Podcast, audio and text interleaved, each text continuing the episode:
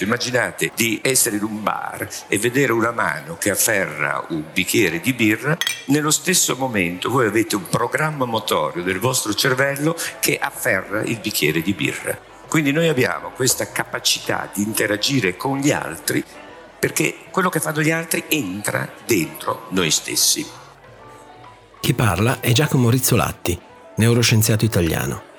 E siamo in una conferenza del 2009. Rizzolatti scoprì i neuroni specchio nel 1992 e questa storia dei neuroni specchio è molto intrigante. Eh, qualcuno ha anche detto che i neuroni specchio potrebbero essere per la psicologia quello che il DNA è stato per la biologia. Abbiamo tutti sentito parlare di questa cosa, dello sbadiglio che è contagioso, immagino, quindi insomma stiamo parlando a grandi linee di questo. Si tratta di particolarissimi neuroni che si trovano nelle aree cerebrali deputate ai movimenti e si attivano quando si compie un qualsiasi gesto.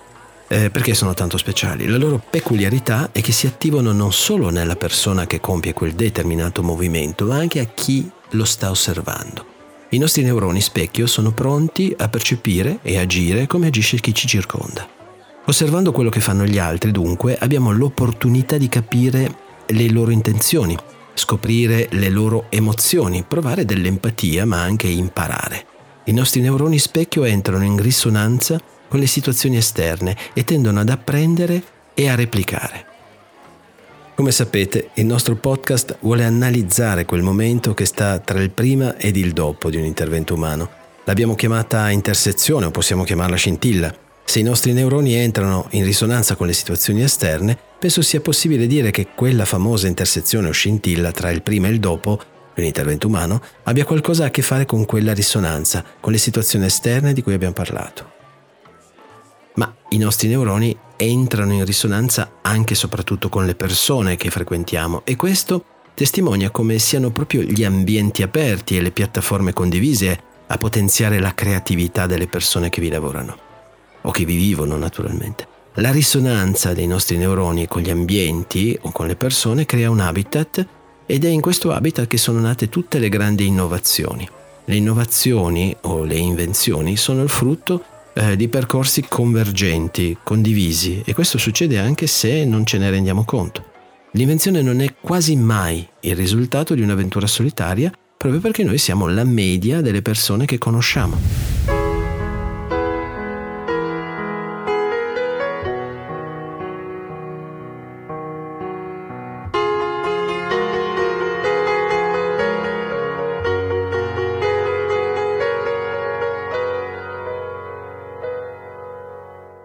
Nei talk di Explain City Sketch vogliamo proprio dimostrare questo, che se noi siamo la media delle persone che conosciamo, è possibile far alzare la nostra media conoscendo nuove persone particolari che solo apparentemente non sono coinvolte negli aspetti creativi dell'urbanistica o dell'architettura, persone con cui è possibile immaginare un percorso convergente.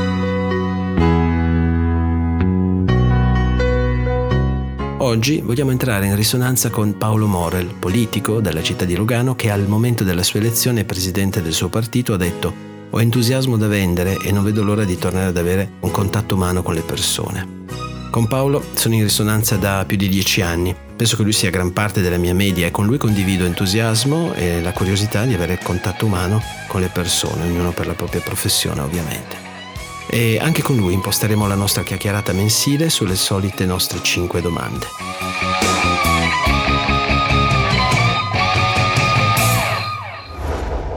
Io sono Enrico Fabri e state ascoltando Explain City Sketch, un podcast prodotto da Dog Voice che tutte le settimane parla di città, non luoghi e persone.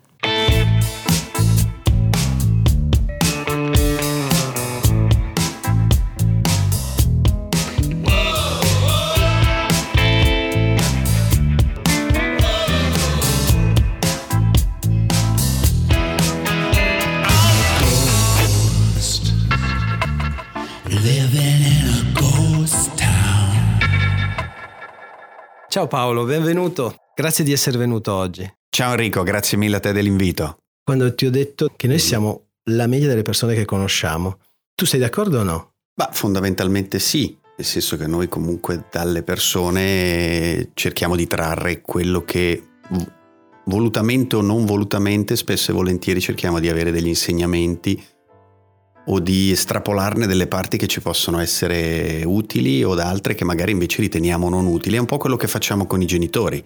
Spesso e volentieri con i genitori ci troviamo in contrasto finché siamo giovani, eh, nella logica di assolutamente non sarò come loro e poi tendenzialmente tendiamo sì, ad essere. Con, quindi... Dimmi con chi vai e ti dirò chi sei, qualcosa ecco, del genere. Qualcosa di questo genere. Poi che sia che siamo veramente la media legata a quello che sono gli ambienti che frequentiamo intesi come persone, probabilmente è vero in gran parte, perché siamo esseri sociali, però dall'altra parte credo che noi prendiamo anche molto dall'ambiente in cui viviamo, eh, inteso anche come natura, ci sono esseri umani che vivono in maniera estremamente solitaria e hanno creato una loro personalità.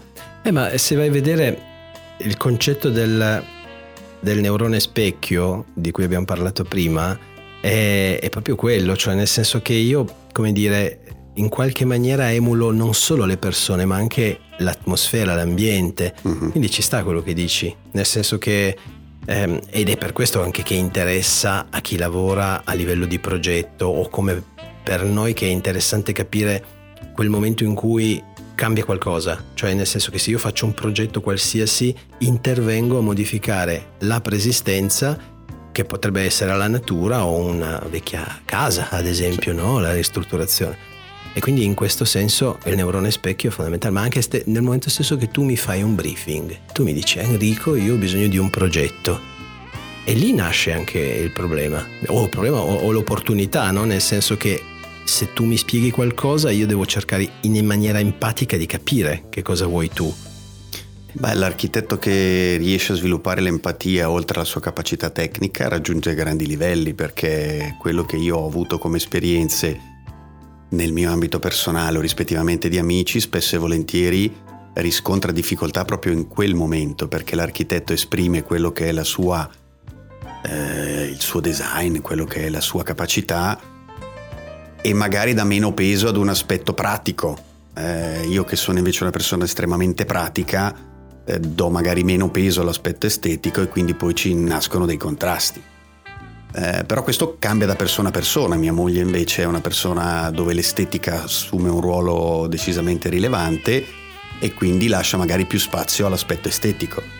Lì è veramente trovare l'empatia, trovare, cercare di trovare eh, da entrambe le parti quella che probabilmente si fa da punto comune, no? Ah, e sì. non penso sia facile, non è facile né per chi vuole costruirsi qualcosa o vuole creare un'abitazione propria o qualcosa che, che effettivamente gli somigli e dall'altra parte l'architetto che invece ha un suo modo di disegnare, un suo modo di costruire.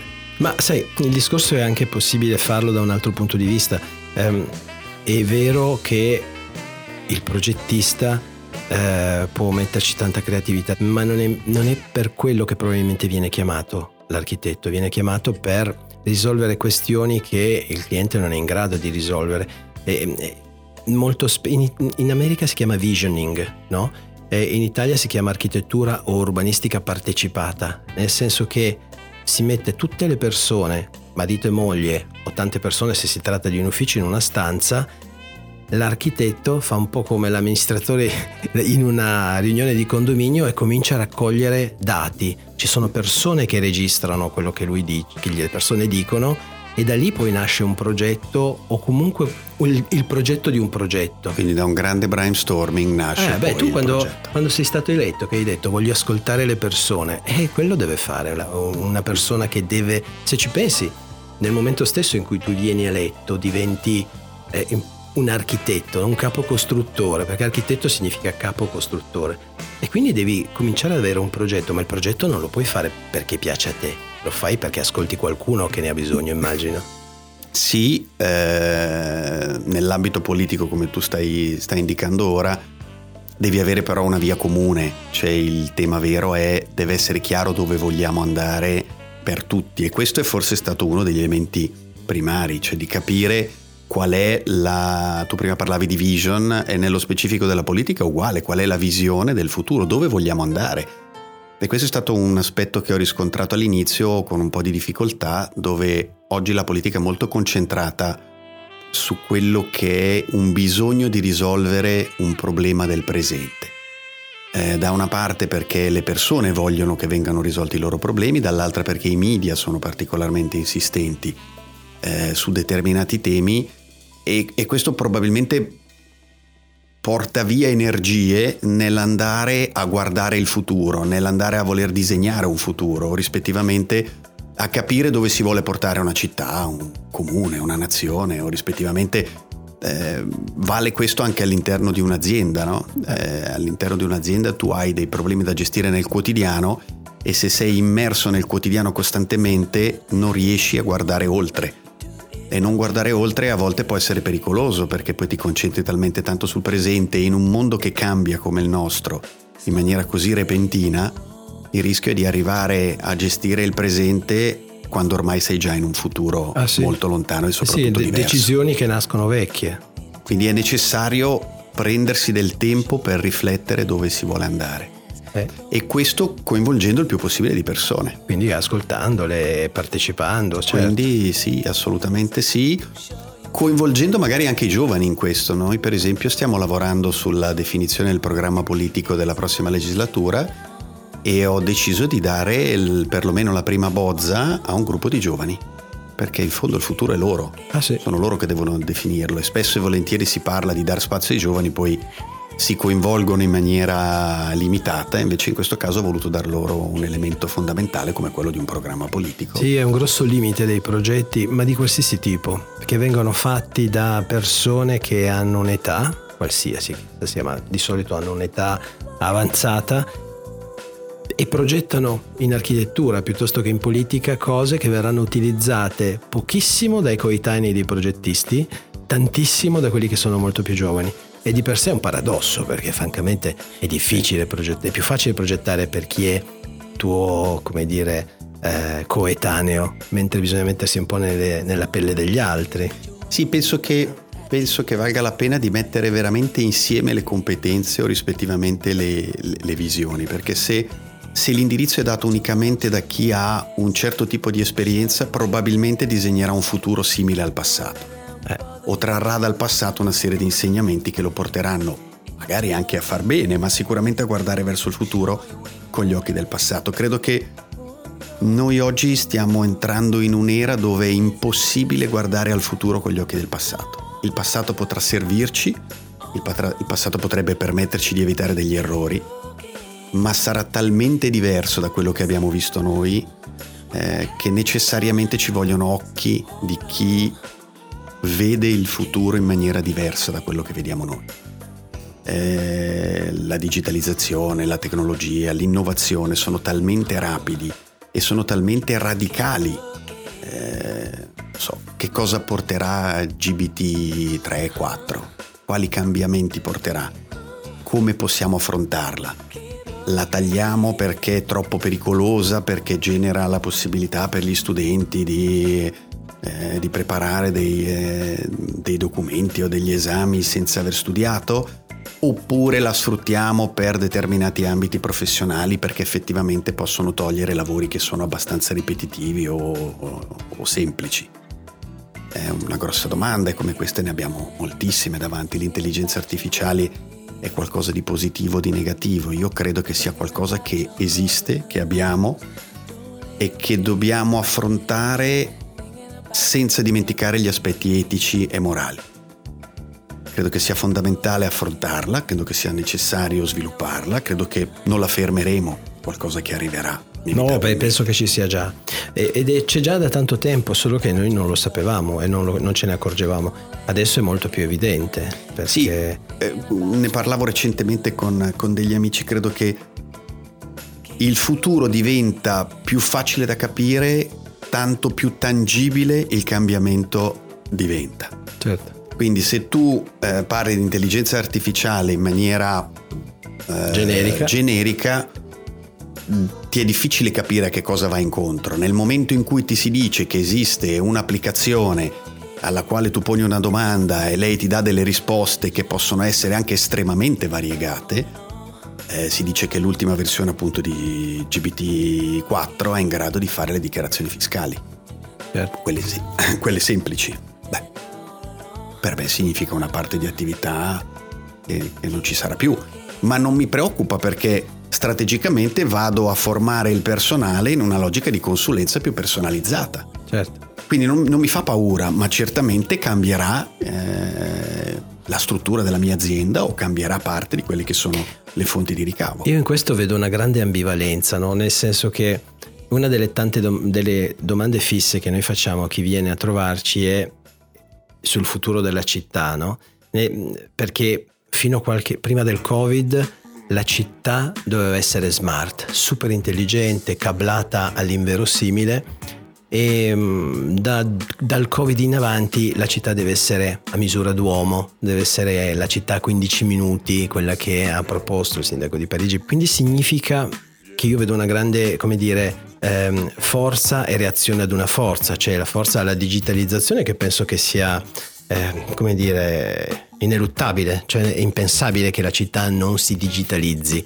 Allo stesso tempo c'è qualcuno che dice no, non deve essere così perché la città deve essere a misura d'uomo. Io vedo che le due cose vanno di pari passo, perché più una, ca- una città è digitalizzata, e ad esempio adesso l'esempio dell'intelligenza artificiale mi sembra abbastanza ovvio, più è facile che la città sia a misura d'uomo. Nel senso che invece di fare chilometri per avere un servizio è molto più facile averlo vicino. Ma tu stai parlando con qualcuno che vive, che vive a Lugano dove in 15 minuti tu passi da un estremo all'altro della ah, città. Certo tranne forse nei momenti di traffico dove oggettivamente qualche problemino l'abbiamo anche noi, ma fondamentalmente 15 minuti sono un tempo più che sufficiente per attraversare da, una, da un punto A a un punto B in maniera... In tutte le direzioni. Attraversando la città da nord a sud e da est a ovest. E dal basso all'alto anche. E dal basso all'alto. Eh, la digitalizzazione è sicuramente uno strumento sul quale si sta lavorando anche in termini di città, secondo me siamo molto indietro, ne, ne parliamo molto di più di quello che abbiamo effettivamente realizzato sino ad oggi. Appunto in questo specifico caso la tangibilità della digitalizzazione, almeno a Lugano, non è ancora così visibile se non in alcuni ambiti specifici.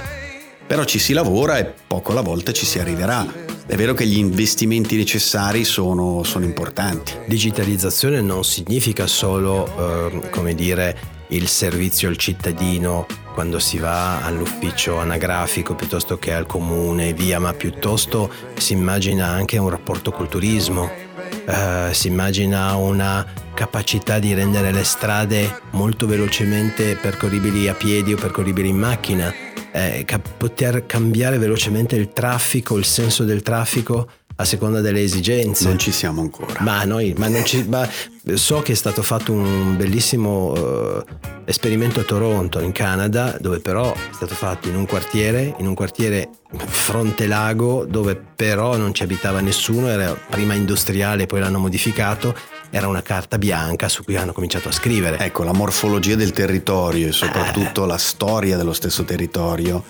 eh, rende più facile o meno facile. Noi abbiamo un territorio che sale e scende, abbiamo un territorio che è collinoso, abbiamo un territorio che soprattutto è stato costruito eh, in gran parte negli anni 70 eh, dove c'era una mobilità meno eh, significativa di quanto non sia oggi ed evidentemente diventa difficile poi lavorarci sopra. Quindi partire da un foglio bianco è oggettivamente più facile. È più semplice. Ma ecco, realisticamente la città del futuro tu come la vedi? La Lugano del futuro?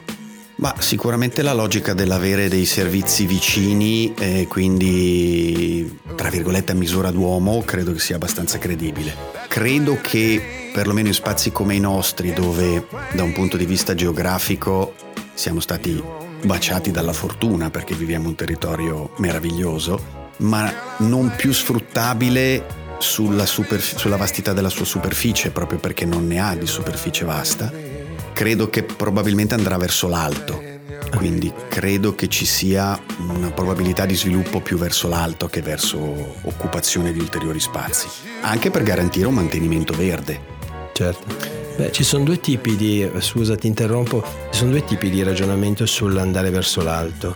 Uno è partire e costruire un grattacielo, adesso sto esagerando, l'altro è di prendere una casa di quattro piani e fare dei piani in più, che invece è la cosa più sostenibile perché se ci pensi non hai bisogno di eh, cambiare nulla della realtà, come dire, territoriale. Ma penso vai... che a Lugano avremo entrambe. Ah, okay. C'è il, già il progetto del, eh, del, nuovo centro sportivo che sta per che ormai è, è, iniziato, che prevede la costruzione per ora chiamate due torri. Ecco, non siamo ancora nell'ottica del grattacielo, ma posso immaginare che a tendere si potrà anche considerare degli oggetti più ampi. C'erano già stati degli studi a suo tempo che parlavano di palazzini di 90 metri, cioè di 90 piani, certo. che a Lugano sono effettivamente tantissimi. Il progetto non è stato portato andato a buon fine, però non escluderei che nel futuro si possa anche considerare qualcosa di questo genere.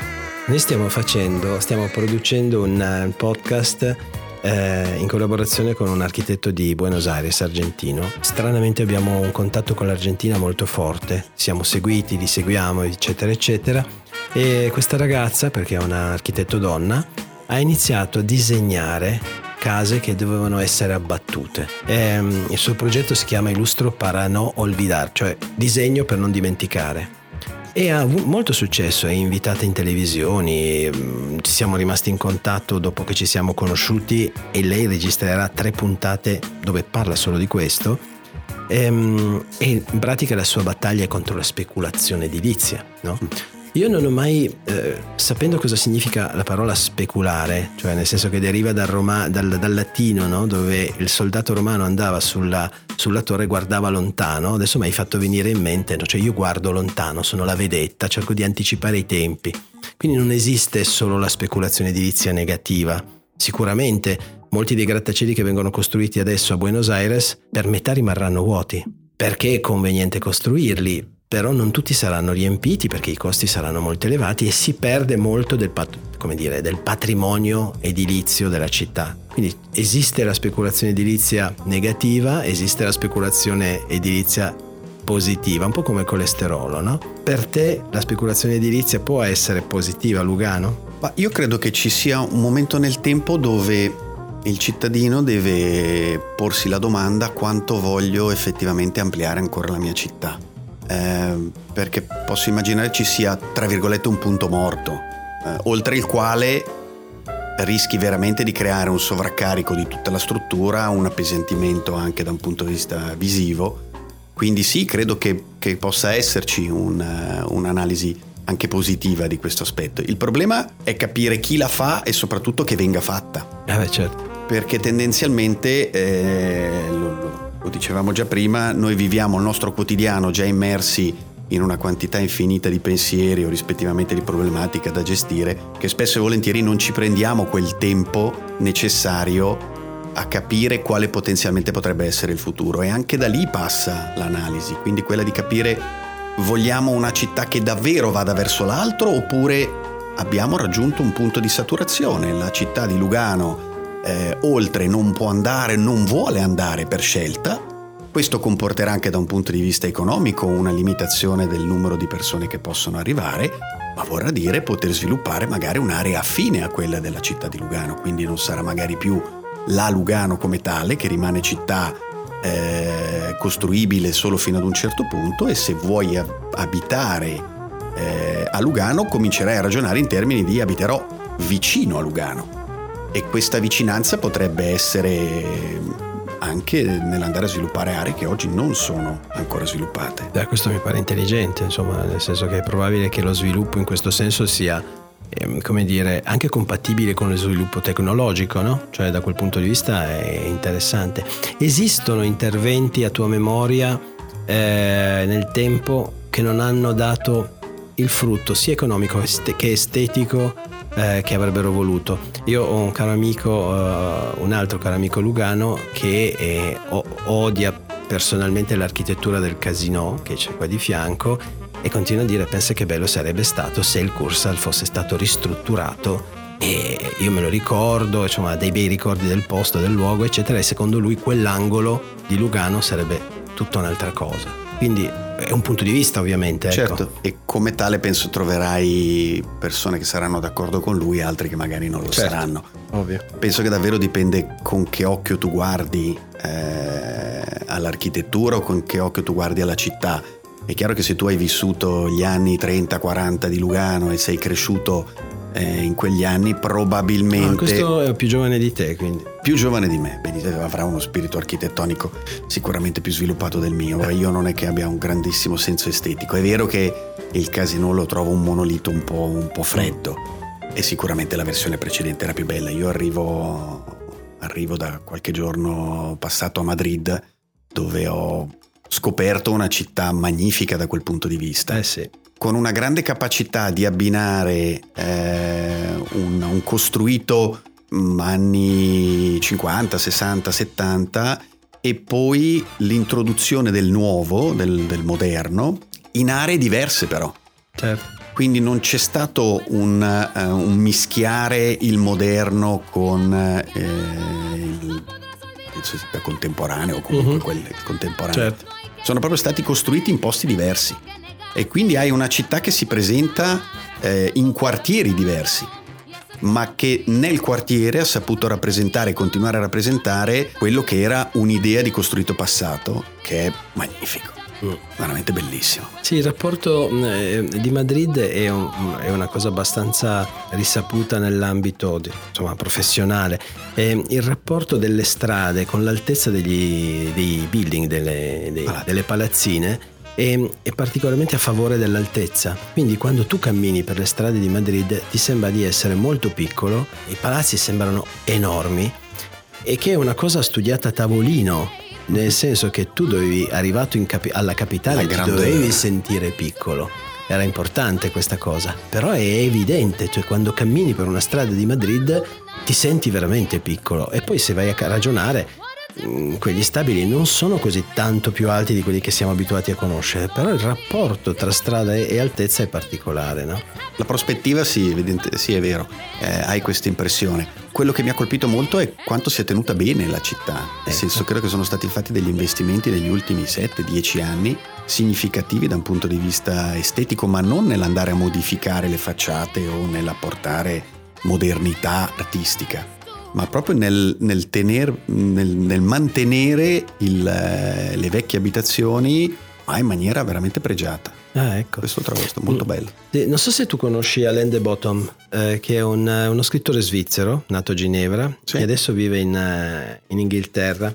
E lui ha scritto una cosa, te la cito perché a memoria non posso saperla. Nell'architettura nulla è mai brutto in sé, semplicemente nel posto sbagliato o della misura sbagliata eh, mentre la, be- la, bellezza è figlia di una relazione coerente tra le parti. È, è quello che stavi dicendo tu. Perché è vero, sì. cioè quello che tu stai dicendo è che quello che tu hai visto di Madrid che ti piace era perché c'erano parti coerenti l'una con l'altra. Sì, a me è piaciuto così, cioè a me è piaciuto vedere la, la, la, distinzione netta, poi posso immaginare che ci sia anche un occhio magari più allenato che riesca a vedere in un ambito più antico eh, il moderno abbinato in maniera precisa. Ecco, io questo, questo faccio più fatica, per cui mi piace vederli più a comparti stagni. E in questo devo dire Madrid è molto chiara, tu hai il quartiere della Castellana dove hai questi nuovi palazzi, anche in parte abbinati al vecchio, ma soprattutto tu vedi i nuovi uffici, eh, vedi le, i palazzi delle Porte d'Europa, vedi altre palazzine molto moderne, molto belle, e poi cambi eh, arrivi ad un certo punto e cambi e ti trovi il municipio, ti trovi la Gran Via dove hai una logica completamente diversa. Beh certo. E il verde, la quantità di tanto. la percentuale di verde è tanto Beh, alta. Partiamo dal presupposto che il parco principale dietro il, dietro il Prado, Buon ritiro. Esattamente, è il più grande d'Europa. Eh sì. Credo che da quel punto di vista hanno saputo costruire mantenendo tanto verde. Eh, noi eravamo vicino al Palazzo Reale che invece è dalla, parte opposta del Prado, ma davanti al Palazzo Reale c'è un'infinità di verde. Eh. Quindi è sì una città da 3 milioni, 3 milioni e 2 di abitanti. Come vi spostavate a Madrid? A piedi. A piedi. O col taxi o a piedi. Metropolitana mai? No, non prendiamo la metropolitana perché i miei figli soffrono di claustrofobia. Ah, caspita. Quindi no, non è stato possibile. Però eh, ci siamo mossi a piedi parecchio eh, con il taxi oppure con i trottinette. Ah, ok. Ci sono quelli, quelli, elettrici che puoi prendere da un punto all'altro. Monopattini, estrem- Sì, monopattini. Sì, sì. Sono estremamente fruibili. Ok, sì. ok. Come sei arrivato a Madrid? In volo. In volo?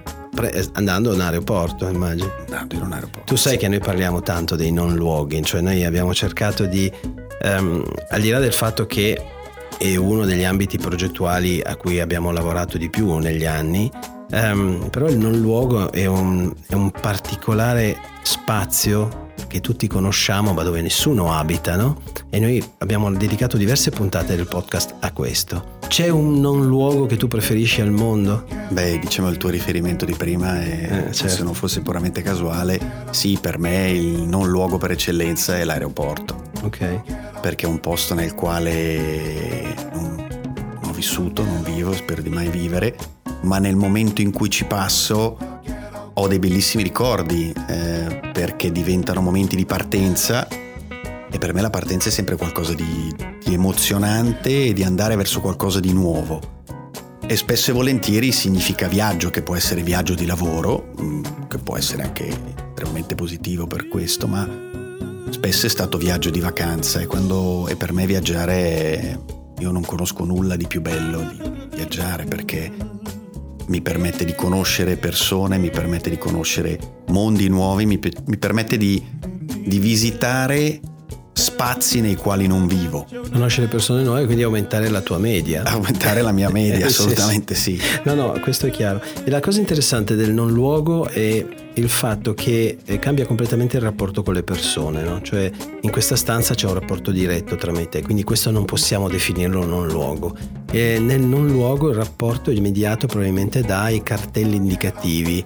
Um, quando tu arrivi all'aeroporto di Amsterdam vedi cartelli gialli ed è veramente fortemente caratteristica questa cosa. Quando tu ci arrivi hai capito che sei lì perché non c'è un altro aeroporto che ha quel tipo di segnaletica. E questo succede negli aeroporti, nelle, nelle stazioni, piuttosto che in altri non luoghi. Questo per te non è un problema, no? No. Il no. fatto che non ci sia rapporto diretto, intendo, nei non luoghi. No, eh, è un punto nel quale hai anche modo di riflettere. Mm, capita spesso in aeroporto, ti capita di aspettare, mm. perché magari recentemente passavi parecchio tempo ad aspettare che fosse il tuo turno di fare i controlli, però spesso e volentieri ti ritrovi seduto a guardare le persone o a guardare gli aerei che arrivano, che partono e tu ti puoi immaginare le persone dove vanno o rispettivamente da dove stanno tornando, ma soprattutto è bello guardare le persone che hai attorno a te perché vedi come vivono il viaggio.